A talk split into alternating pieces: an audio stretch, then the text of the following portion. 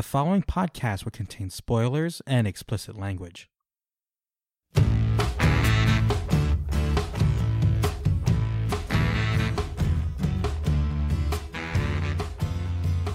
Hello, and welcome to a very special bonus episode of the Other Wrestling Show. My name is Joel, and I'm here with Mike. And uh, we're going to do something a little bit different today. We're going to be interviewing each other about our wrestling fandom to kind of give you all an insight into you know who we liked what we grew up on what our formative wrestling experiences were. And uh, we're going to kick things off with me interviewing mike. Uh, so mike tell me a little bit about your wrestling fandom. Maybe start off with like a quick viewership timeline. Like when did you start watching? When did you lapse? When did you get back into it? All that kind of stuff Yeah, so it's one of those things where like I don't remember when I started watching wrestling. Like it's one of those things that I I think every kind of wrestling fan experiences. It's just you kind of just know it exists and you just kind of start watching. But if I had to put in a year on, it was probably right around when I moved to Texas. So I was about five, so 1995. And then I was primarily a WCW guy until I moved to North Carolina, which was in like late 1999, I believe, 19 maybe late 1998 that range. And then I kind of was a Labs fan until about 2001, late 2001, 2002. Uh, and I started watching WWE. And I've pretty much have been a consistent wrestling fan since since then. No real lapses in my my wrestling history. So, uh, so yours is actually a lot less patchy than mine, which we'll talk about later.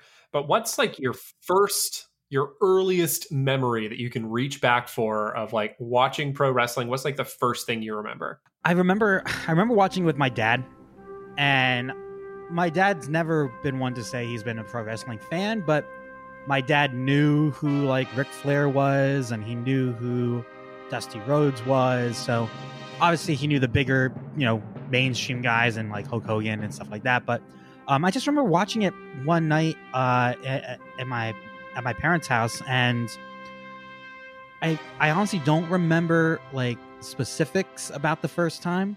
What I do remember is the special events that I watched over the years. One one of my first WCW memories was trying to watch a uh, pay per view at my grandmother's house illegally. Ready for bed, son? Yep, I'm all set, Dad. All set. Yeah. No, no. I, I think he's tried to watch some illegal channels here. Illegal illegal channels? This is just uh, bad reception, honey. Spank my hairy ass. What's that? Oh, baby. You know Do what? something. Here, just Please. uh, give me this, please. Oh, And my let's God. get this. Yeah. Oh, Oh. no. So, for all you young whippersnappers out there, sometimes if you went to certain channels, you could see what was on pay per view just super distorted and staticky. And sometimes you could make out what was happening. Um, there's there's that scene in American Pie where Jason Biggs is trying to see like boobs on the pay per view scramble. I was trying to watch wrestling, so I remember trying to watch wrestling, and uh, the memory that sticks out to me the most um, was actually when I was already in North Carolina because I was still watching wrestling because it was one of the things that I kept from my friend group in Texas, and I've really struggled with the move. Uh, I had really good friends in Texas. I was excited because I had my first male teacher for the first time, Mr. Spain, who always like threw the footballs with us outside. So I was really, I was really bummed, really disappointed, and my parents kind of spent that first couple months doing whatever it could to try and cheer me up. And I remember watching a uh, pay per view over at our family friend's house, and the match that always sticks out to me was a triple threat tag match with I think it was Rey Mysterio, Billy Kidman, and Juventud Guerrera. Ladies and gentlemen, Starcade 1998 begins with this one fall triangle match. It is for the WCW Cruiserweight Championship. Introducing the first challenger. He represents the Latino World Order from the Federal District of Mexico, Juventud Guerrera. Ladies and gentlemen, challenger number two is from San Diego,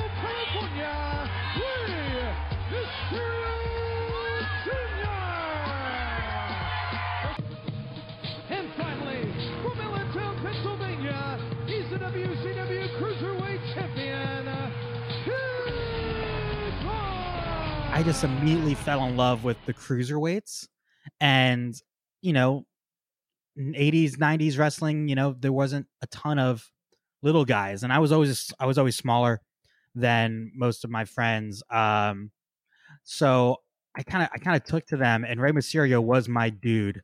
Was my dude, man. I freaking loved those guys. Yeah, Um, I, I don't know a single wrestling fan who hasn't gone through a phase of Rey Mysterio being basically their favorite wrestler or the wrestler they're most excited to see. At least one who's like over the age of like 15. So, uh, Oh, yeah. definitely huge impact on the business. So, and not only was I like a big fan of of of him, I was also a big fan of like him and Konnan doing their thing. And I like I used to wear my shirts like Konnan did on his way to the ring. So it was only the top button was buttoned and you wore like a white undershirt underneath it. And I looked like such a douchebag. like like if we're being honest. But um so I remember watching that and then uh whatever year it was, um I'm looking it up as we speak, so I'll clean this up in post. But um I remember there was the feud where Konnan got kicked out of the NWO for for making sure you know Rey Mysterio would get his ass kicked, and they had a tag team match at one of their pay per views, um, where it was mask versus just it was a mask match, and if uh, Rey lost with Konnan, he would have to remove his mask. So he lost. He removed his mask. It was so crazy. Um, was like you know heartbreaking. That was my first experience with like kind of the lucha tradi- tradition of you know honoring the mask. Well, I remember the next night on Nitro, Kevin Nash is out there with his mask taunting Rey. Rey comes out with and he challenged Kevin Nash to a match right there and then. And you you you know Kevin Nash, you've seen his matches. Cocky Kevin Nash was awesome. like like he was like there's there's a, a picture from that match that I always remember is when at the beginning Kevin Nash is like, "Yeah, let's do the test of strength," and he puts his hand up as high as he can. so to Rey to try and grab it to do the test of strength, and Rey just looks like you gotta be shitting me. But the match ended uh, when Kevin Nash went for the jackknife power bomb, and Mysterio just starts punching him, punching him in the head, and they kind of just collapse. And Mysterio gets the surprise three count. He is out of the ring before they even finish pronouncing Rey. Like he is sprinting up the ramp. Like, like I love it when the underdog beats a big guy like that. Mysterio Jr. is a giant killer! that I just I always loved Rey Mysterio from that point on. It was one of the first real like wrestling moments where I marked out. Like I was so excited. I was running around the house. I told my dad, told my mom, Rey Mysterio just beat Kevin Nash on Monday Night Nitro on TNT. Um, and it it was great. yeah, that angle that you're talking about is, is one of the most widely critiqued in WCW's history because of what a big deal masks are in the lucha tradition. And Rey didn't want to do that. Like he didn't want to unmask. He wasn't really on board with it and kind of got, you know, talked into doing it eventually. It was supposed to happen on an earlier episode and he didn't want to do it then and eventually just relented and was like fine we'll do this but wasn't really into it and uh you know eric bischoff has talked about this a lot about how much flack he's caught for that angle and uh you know i don't think i don't think at the time that american audiences really understood what a big deal it was. And you know for that reason it didn't really make sense to do that. And uh you know obviously it it, it kind of rey got his heat back with getting the win over kevin nash but it just it's one of those angles that sticks out that was like really was this necessary did we need to do this Yeah, and it, I remember when he came to WWE, he had the mask back on. Um, and I remember like reading the early dirt sheets, backstagenews.com or whatever the hell it was back then, um, about kind of some of the other uh Hispanic wrestlers and some of the wrestlers from Mexico kind of were like, he shouldn't have that back. Um, but you know, as part of my parents' like plan to try and like bribe me to make me love being in North Carolina, actually we ordered that pay per view uh, the night before too, so I got to see like both nights in a row. And I just want to walk through this card real quick, but not not a super in depth thing. But this was the card, top to bottom, nine matches. Booker T defeated Disco Inferno. Hell yeah, fuck that guy. Chris, Chris Jericho defeated Perry Saturn by countout. Billy Kidman defeated Chavo Guerrero Jr. Curt Hennig and Barry Windham defeated Chris Benoit and Dean Malenko in a two out of three falls match. That was probably the Yeah. match of the card. Like that was probably the Oh, best yeah. match on the card. I would love to watch that match. It was a 20 minutes longest match on the card. Um, that was followed by the Outsiders d- with Lex Luger and Miss Elizabeth. Wow. Defeated Konnan and Rey Mysterio Jr. It was a hair versus mask match. So it was Kevin Nash's hair on the line. Uh, Scott Steiner defeated DDP for the WCW TV Championship. Then it was Scott Hall defeated Roddy Piper for the United States Championship. Goldberg defeated Bam Bam Bigelow. And then our main event, Hollywood Hulk Hogan defeated Ric Flair for the World Heavyweight Championship match. So just Wow, what a bizarre show. uh, late 90s WCW was something special, wasn't it? Yeah, for sure. For sure. So I have a question for you since we're talking about kind of early wrestling memories. And I think this is a significant thing for a wrestling fan, especially when you become a fan as a kid.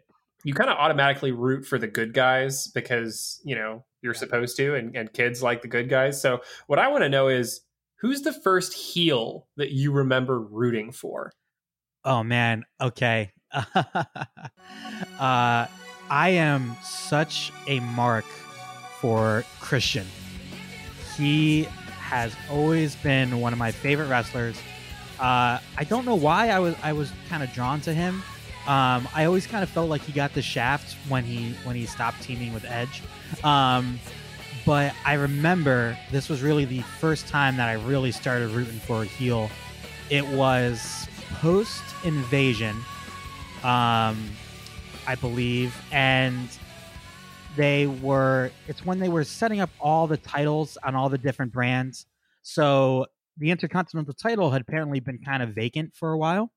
So on Raw, Eric Bischoff was like, "We're bringing back the Intercontinental Championship. Uh, it's going to be only former champions can be in the match." uh, which I thought was interesting. Um, I'm trying to find the exact. I want to make sure I get this all right.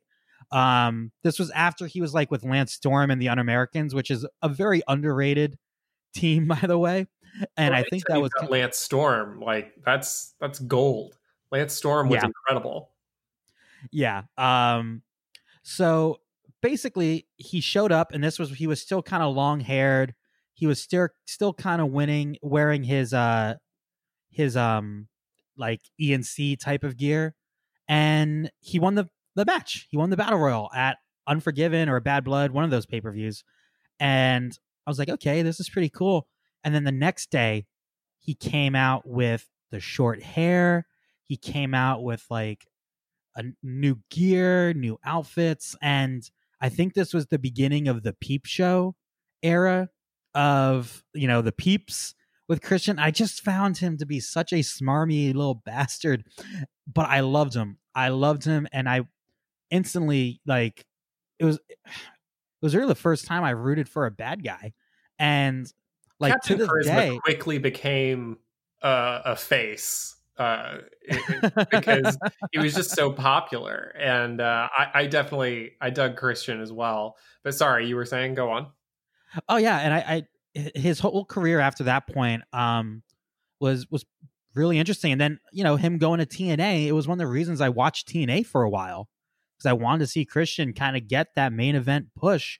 And Christian Cage was such a awesome character for for TNA, and you know obviously TNA kind of had some issues toward the end of his run. And then one of my favorite stories of all time was him winning the uh world championship in the ladder match against was it Alberto Del Rio?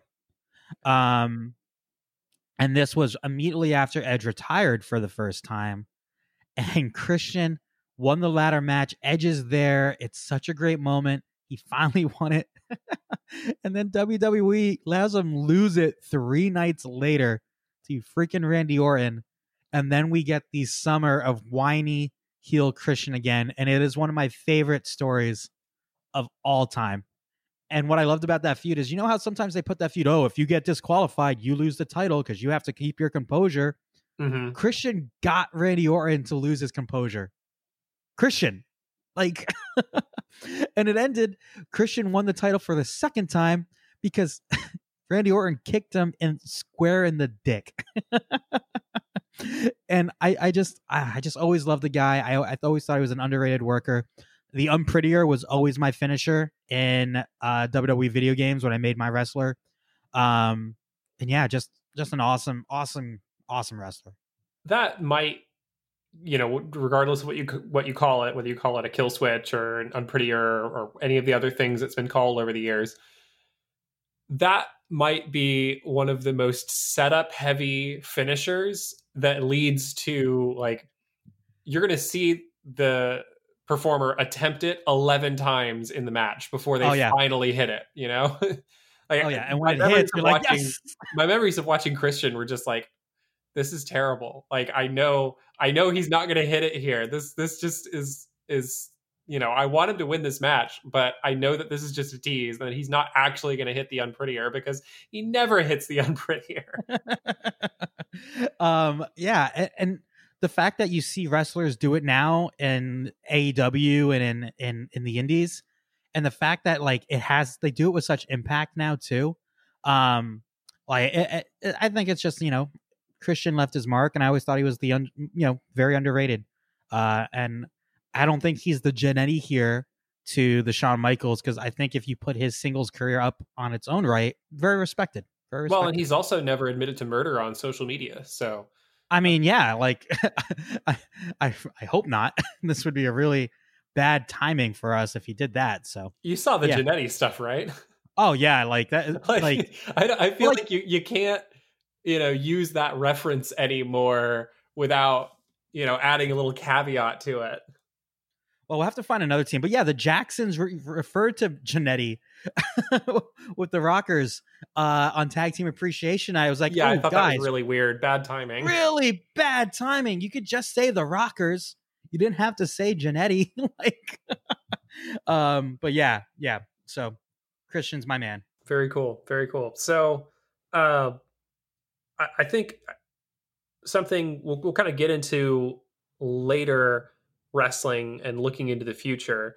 But since we're talking about your wrestling fandom and you kind of brought up the um your your create a wrestler that you would do in, in, in video games maybe it's a good time for me to ask what angle would you want to book yourself in? And what do you think you could pull off? And let's set aside like you know in this in this scenario you are a pro wrestler you've trained you can do all the things so you know what angle do you think you could pull off from a character and charisma perspective Okay, so I'm going with a recent kind of story that I think I could pull off. I think I could do the Lio Rush manager role for Bobby Lashley.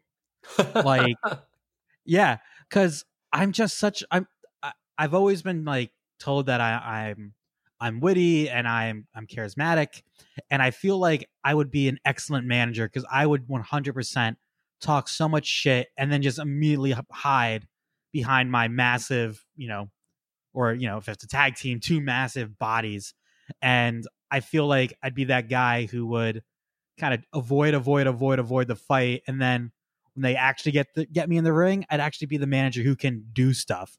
Like we always talk about managers from back in the day. You just wanted to get your hands on classy Freddie Blassie because once you got your hands on him, it was over. Well, Lio Rush was a manager who could. We've seen Lio Rush in person, like right in front of us, and the things he can do in the ring are are outstanding. So, um, yeah, I, I think I would go that route. I think I'd be I think I'd be a good manager, um, who would definitely, you know, work with heels and just try to generate as much heat as I possibly could. Very cool. Very cool. So, um, another thing I wanted to get to is what's tell me about the first live wrestling show that you went to because I feel like this is also a big deal, right? So as fans, you most people start by watching the product on TV and then a lot of people don't I feel like they don't really get it until they see it live and then it, it all starts to make more sense as to why this is such a big deal, why so many people are into this and you know because you know we know that it's it's scripted predetermined whatever you want to call it collaborative but being there in person kind of makes it click the element of you know this is live performance art. So so what was your first live show? Man, I so it always came to the uh God, it's what what it was the RBC Center, it was the Entertainment and Sports Complex. What's that arena called now in Raleigh? uh, pnc arena PNC Arena. So we went there, and you know, Raleigh is a decently sized city. You know, it's the capital of North Carolina, so it got t- it got shows maybe once or twice a year. And before this, I didn't really understand what house shows were, so I didn't realize that it came more often than I thought it did. So whenever like, so I, I had a lull. I had I had a I had a wrestling lull from about 2001 to 2003 2000 2003 that range and I met my friend, uh, one of my longest friends, my friend John, uh, in middle school band, and we, he was a weirdo, I was a weirdo, and we just kind of clicked on our re-emerging love for wrestling. We both kind of had lulls and got back into it, um, and then we just happened to kind of find each other when we were um, getting back into it. And I, the reason the lull happened is because I kind of got made fun of um, when I moved to uh, North Carolina because I didn't really have any friends who liked wrestling. So it, it's it's one of those things. It's hard to follow when you're alone in it. So finding a buddy who liked it and who we would talk on the phone after shows, you know, talking about the results, um, you know, it, it made it easier for me to get back into it. So my parents, I've I've told you before, Joel. My dad, he always had these kind of weird like ways to treat us like adults, even though we were kids. So like for one thing, I paid taxes on my allowance oh god growing That's up. brutal Uh, yeah. So the way it worked is that we got a dollar for every year we were alive, but we had to pay twenty percent of taxes. so when I was ten, I, I would I would pay twenty percent of taxes and get eight dollars a week. And then when I was twelve, you know, do the math, you know, two dollars and forty cents. So it's his way to kind of like, you know, show us kind of the world. And one of the things he did is when we wanted to order pay per views, he made us work for it. So me and my friends used to do a day's worth of yard work, and that would equal a pay per view. And so we did. We watched. God, that summer we watched Armageddon. Not sorry, not Armageddon. Judgment Day, uh, 2000, 2000, 2003, I think. The main event was Big Show versus Brock Lesnar in a stretcher match, and then we watched Bad Blood the following month, which was Kevin Nash versus Triple H with Mick Foley as special guest referee in Hell in a Cell. So we did that two straight months, and it was awesome. And then we saw an ad that SmackDown was coming to Raleigh. And we were so excited. So we were like, Dad, Dad, Dad, Dad, Dad, can we go? Can we go? Can we go? And we had to work. We worked a couple, you know, two weekends in the summer to to get the tickets for that. But my dad was like, Yep, I will take you to SmackDown. And Joel, the main event for this random SmackDown was Kurt Angle versus Brock Lesnar in a 60 minute Iron Man match for the WWE Undisputed Championship. 15 seconds left. Kurt's got that ankle, then leg barred up. Will Brock tap? 10 seconds left. 9, 8. Will Brock tap? Brock has the tap for, for Kurt Angle to tie. There's 4 seconds. 3 seconds. 2. Will Brock tap? tap out? And it's over. The time limit is expired. Brock Lesnar did not tap. Brock Lesnar is the new champion. Here is your winner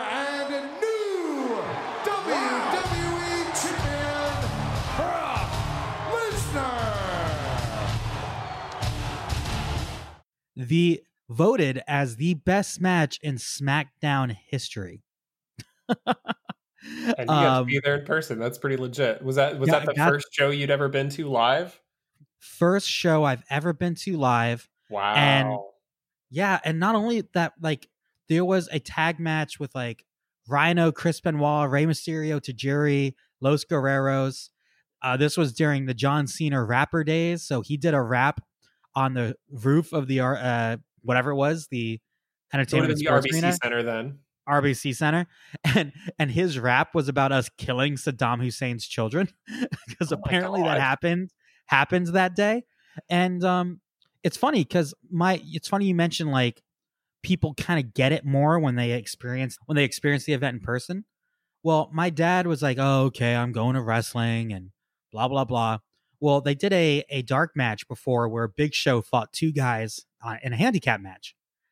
And my dad was blown away by how big the big show was. Just like like he looked at me he's like mike how how big is he? I'm like oh he's seven foot tall 500 pounds like you know a mark. Um and my dad was just laughing hysterically when he just beat the crap out of these two jobbers. And he's like okay okay. Well i guess they they wanted to practice that match because they did it again on the taping and he's laughing the same way so by the time we get to the 60 minute Iron Man match, and my dad liked the sport aspect of it of keeping score, it takes an hour. My dad was and like my dad was cheering just as loud as we were. We got my dad to chant the "You suck" chant for Kurt Angle. Awesome. Um, we got him to chant. This was like the early days of like "This is awesome" really starting to happen. So some "This is awesome" chants and "Holy shit" chants.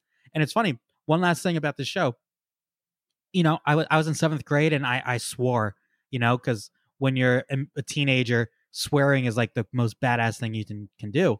So me and my friends were like, you know, we're not going to swear because we're going to be in front of my dad. And and then when we got to the arena, we saw there was like little kids behind us. Like, oh yeah, we're not going to swear. There's little kids behind us. Well, we're in the main event, and Kurt Angle has Brock in the ankle lock, and we hear this little tiny voice behind us say, "Break his fucking leg off." this like six year old is behind us swearing his ass off about how he wants he wants Kurt to break his fucking leg.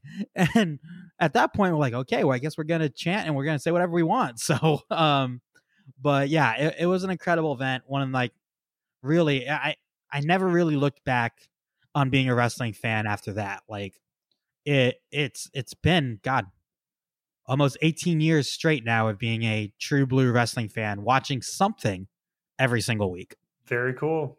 So I have a couple more questions and then we can wrap up.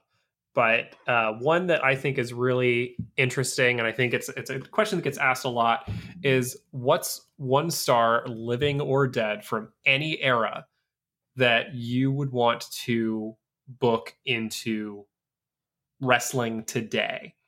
Um, and then kind of what, what do you think their first feud would be? So we're going to assume that whoever you're choosing is in the prime of their career and, you know, you can put them in any company you want. You can put them feuding with any wrestler you want. Uh, who's it going to be? Eddie Guerrero. Period. One of my all-time favorite performers, and you know, people always talk about like, oh, the first time you experienced death, first time you experienced death. Like, my grandfather died when I was young. I, I don't really remember the impact of that. I remember the day Eddie Guerrero died. I remember uh, reading it online, seeing it on WWE.com, and like I remember crying a lot. um, and with the way pro wrestling is, like he would have only been 50 right now.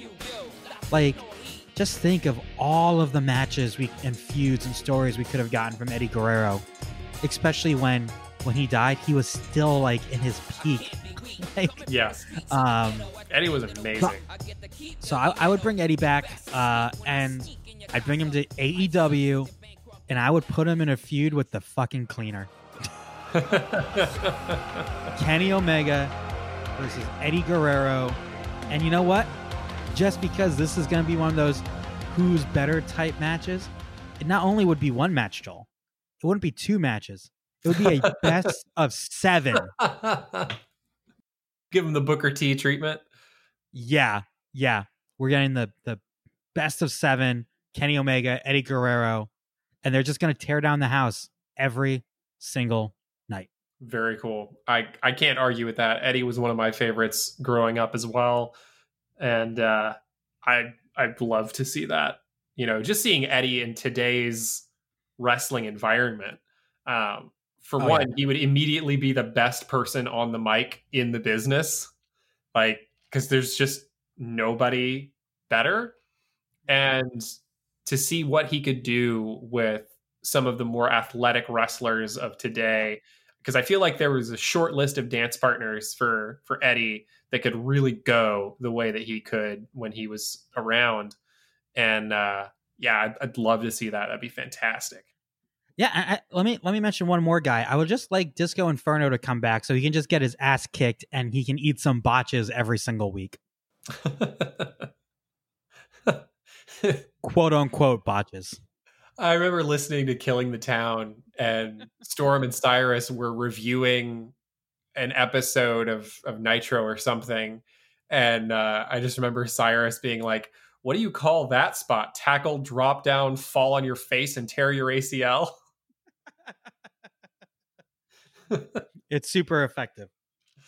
Yeah. So, okay. So, um, I, I lied before. I have two more questions. So, first off, what's an angle that you would show to a new wrestling fan to help them understand pro wrestling?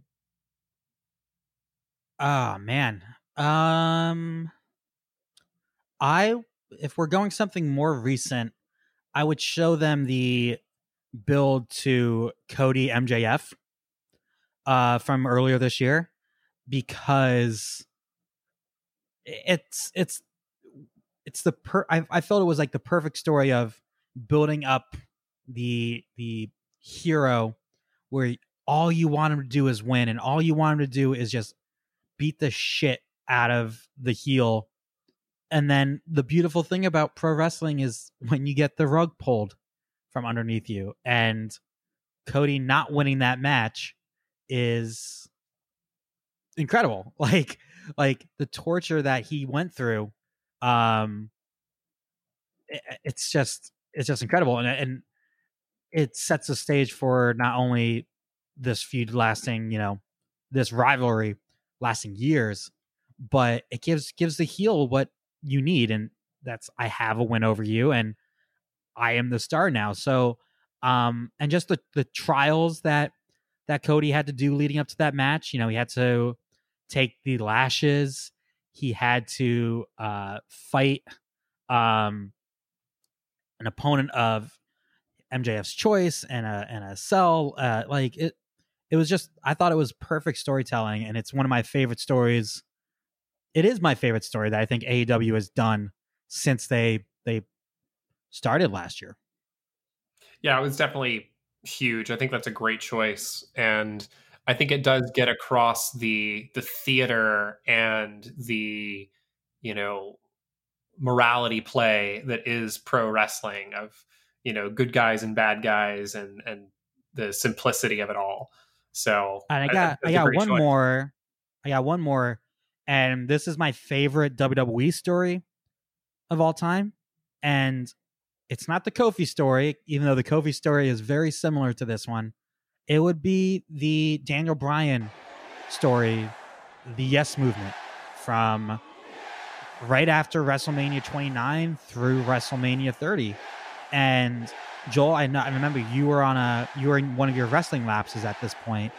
Um, and I know you've watched it and you've gone back, but watching that all happen in real time, uh, it lasted from SummerSlam to WrestleMania, basically, of Daniel Bryan just being in this main event picture and the fans not backing down and the fans literally taking over shows with their chance and you know just that build of Daniel Bryan facing all of evolution in one night to winning the belt at the end of the show. And also you know he had a lot of health issues uh in the year two years after that. So it really was kind of a culmination. And luckily we got Daniel Bryan back where he can wrestle and he can perform night in night out. Um but that was that would be to kind of show how wrestling can be organic it doesn't have to just be well, Vince says we're going to do this story, this story, this story, this story, because they had no intentions of making that story happen. And when it did, it truly felt wow. Like I'm leaving WrestleMania so happy tonight. Like, like yeah, I think that's those are two good choices because I think they exemplify the the goals that any pro wrestling company has for a big show, which is you either want to send the fans home really happy or really mad. Like the last thing that you want is for people to walk out and be like, "Meh, you know, that was fine. I, I, you know, whatever." You want people to be angry, like ready to break stuff and you know throw down their merch and you know storm out because they can't believe that this person betrayed this person or that this person didn't win this match or whatever. Or you want them to be like i can't believe i just got to witness that that triumphal moment. So yeah i think that's great. All right last question. Promise. What is one wish that you have for pro wrestling as an industry for the next five years? Oh man. For all these companies to to get rid of all the fucking abusers, man. like like the Me Too the Me Too movement in wrestling this year and the God, what was their hashtag that Speaking they were using? Speaking out. It it's the closest I've been in the last 10 years of being like, I think I'm done with this. Like like it, it was so disheartening, especially because a lot of the people involved were wrestlers that we fell in love with by going to indie shows, by going to WrestleCon. You know, these were the people we wanted to see get shots in these bigger companies. And, um, you know, to see those people that we loved so much turn out to hurt so many people and abuse so many women and promoters not taking their claim seriously. Like, it's disheartening. And it, it was everywhere. No company like avoided it. So it, it was really disheartening. And I would really love, you know, if my wish was get these people out of here, set up some way to keep people accountable. If that's a wrestling union, so be it. Um, and just really, you know, push to make the locker room safe, open, and inclusive. And my, Yeah, if I had mean, a, I think I think what you're ultimately talking about is, you know, women being treated equally within Yeah.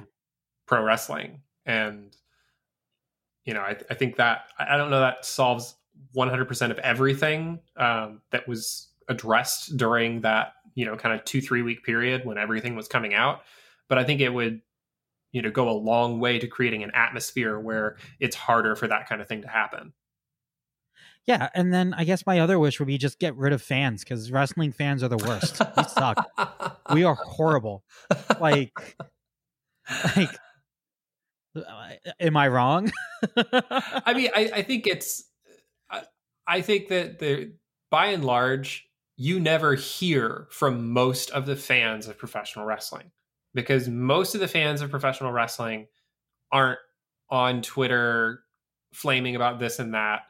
The, the loudest voices in the IWC can be really, really awful. And I think there's a lot of dogpiling that happens. But there's a ton of fans that don't engage with that at all. So I think that the to take that broad stroke of like all wrestling fan not even all, but just to say wrestling fans are bad, like yeah, there's a lot of toxicity and there's a lot of vocal people who are really stupid and really awful. But there's a lot of great wrestling fans too, and there's a lot Nope. of wrestling fans that don't weigh in at all whatsoever. Um, and you know, like I don't think we're awful, and and we're wrestling fans. So we might be. I mean, we might be awful. I, I don't know. Maybe I shouldn't. Maybe I shouldn't leap to that. But uh, we, No, no. I, I know what you're saying, but it's just there's there's a lot of toxicity with with wrestling fans, and I think a lot of it is is just gatekeeper mentality. Like I've introduced wrestling to a lot of people over the years, and just going in was like, hey, yeah, we know we know it's predetermined, but if you give it a shot and you give it a try, like I took my ex to a wrestling show, and you know my ex, she left the show saying, "I get it now." Like, thank you for for taking it slow and just kind of showing me and bring me into part of your world. So Um, but there's so a lot of wrestling fans. It's just like you voice uh, one opinion about what you like about someone, and it it it just turns into this whole argument. And like we include happy wrestling on every episode because this is supposed to be fun. This is this is supposed to be fun. This is supposed to be entertaining.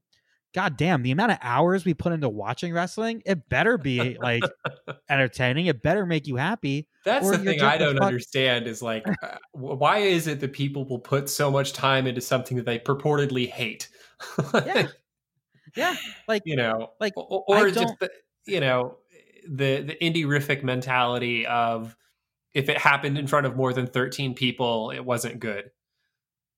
Yeah, and like my one of my favorite in-person wrestling moments was Kofi Kingston winning the title at WrestleMania last year. Like Joel, we we I was we lost ourselves in the moment for about 40 minutes. Like I couldn't believe it happened. I mean, it Yeah. just, I was I was stunned. I thought, I mean, we both thought going into it that either Becky or Kofi were going to get their moment, and we assumed that it was going to be Becky because the women were main eventing. And when Kofi got the win, it just blew me away. I I did not see it coming, and you know that entire stadium lost their goddamn Oh. minds. It was great. loudest pop I've ever felt, most intense and sustained pop I've ever felt. And like my roommate You know, if Becky's win hadn't happened at twelve fifteen in the frickin' morning after we had been in the stadium for seven hours, she might have gotten a big pop too. Exactly. We were just we were like we were we popped because we were ready to go home. And then we and then we had a full, yeah, it was a zombie. It was like thank God it's over pop, which is the I think the equivalent to go away heat. It's the thank God it's over pop. Oh. So Well, Mike, it's been a pleasure. Um, is there anything that you wanted to talk about that we didn't cover? um not really. Uh I will say as I said that I wanted wrestling to be better towards women, I will admit the reason I got back into uh, wrestling is because I was flipping through channels and I saw a bra and panties match on TV and I was going through puberty and I was like, what is this? So you don't So- actually have to admit that on air. You can. no, well, also 12 year old me has learned quite a bit uh, in the 18 years since.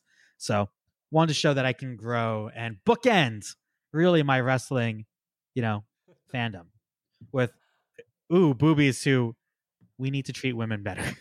Yeah, So, that's certainly true. Remember, everybody, life's a work. Duck the clothesline. and happy wrestling.